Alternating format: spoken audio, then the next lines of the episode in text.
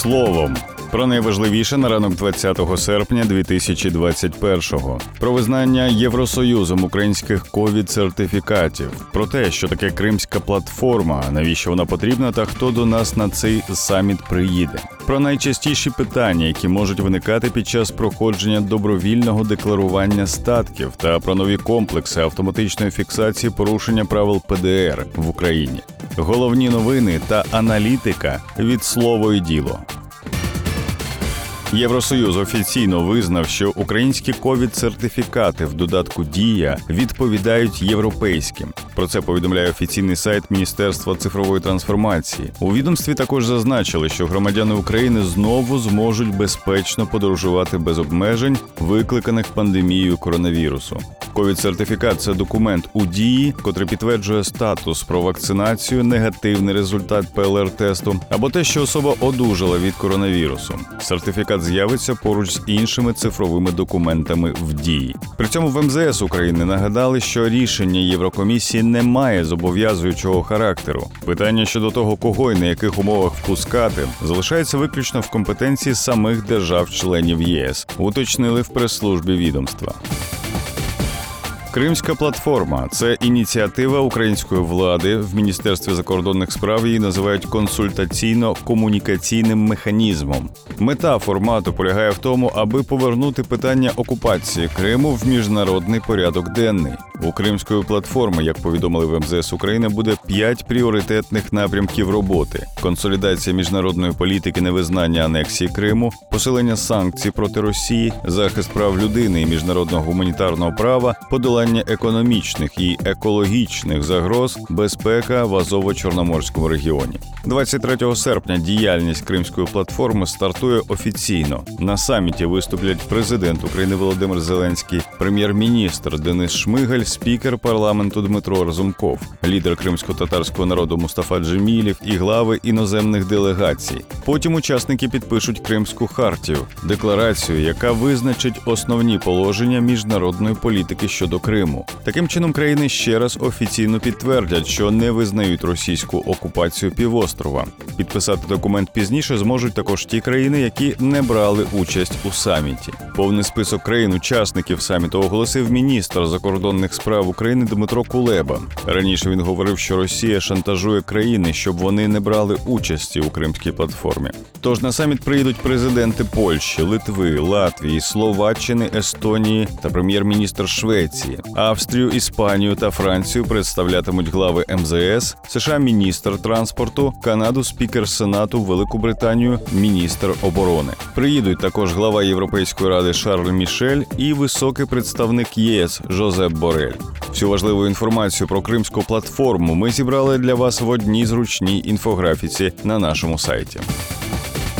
Податкову амністію в Україні почнуть впроваджувати вже з початку осені. Так у вересні запускається одноразове декларування доходів фізичних осіб для легалізації їхніх статків. Згідно з положенням Національного банку, подати декларацію може фізична особа резидент України, тобто той, хто має офіційне місце проживання в країні, зокрема самозайнята особа. Також декларацію може подати людина, яка не є резидентом, але була ним на момент отримання об'єктів декларування, і яка є чи була платником податків. Зазначимо, що така декларація не є обов'язковою, тому примусити людину подати її ніхто не може. У державній податковій службі пояснили, що подавати декларацію заборонено неповнолітнім, недієздатним особам, тим стосовно кого застосовані спеціальні економічні санкції. Добровільно задекларувати свої активи можна із 1 вересня 2021 до 1 вересня 2022, тобто протягом одного року. Щоб задекларувати доходи, необхідно відкрити в банку рахунок зі спеціальним режимом використання. Далі потрібно скласти заяву на переказ коштів та через операційну касу перерахувати на рахунок гроші і банківські метали.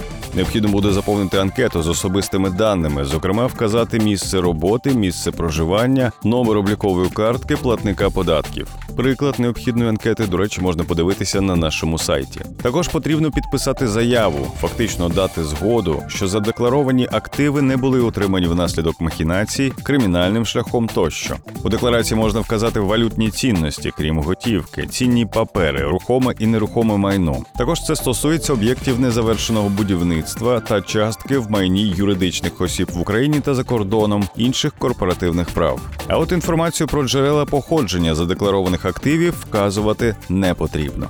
Після декларування зазначених активів громадянам потрібно сплатити збір. 2,5% від номінальної вартості державних облігацій України, придбаних з 1 вересня 2021 року до 31 серпня 2022 року, 5% з валютних цінностей на рахунках в банках в Україні та інших активів в Україні, 9% з валютних цінностей на рахунках в іноземних фінустановах та інших активів за кордоном.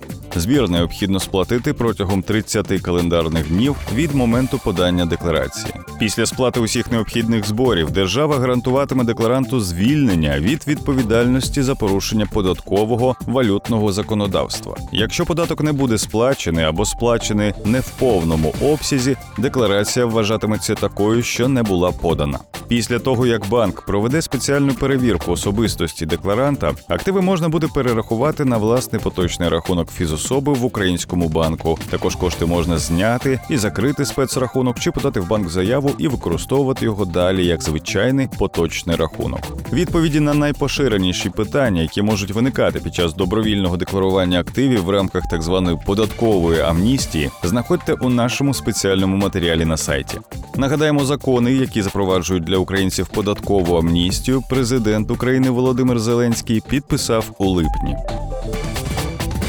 У п'ятницю, 20 серпня, на дорогах України починають працювати ще 17 комплексів автоматичної фото та відеофіксації порушень правил дорожнього руху. Вони встановлені на дорогах Житомирської, Одеської та Чернігівської областей, а також безпосередньо у Чернігові, Черкасах, Житомирі та Львові. Прилади фіксації правопорушень контролюватимуть дотримання вимог ПДР в автоматичному режимі. Повідомляє прес-центр МВС. Повний перелік місць, де встановлені автоматичні дорожні камери, дивіться у нашій публікації на сайті. Нагадаємо, в Україні вже рік працює система автоматичної фото і відеофіксації порушень правил дорожнього руху. Раніше слово діло вже порівнювало розмір штрафів за порушення правил дорожнього руху в Україні та в інших країнах.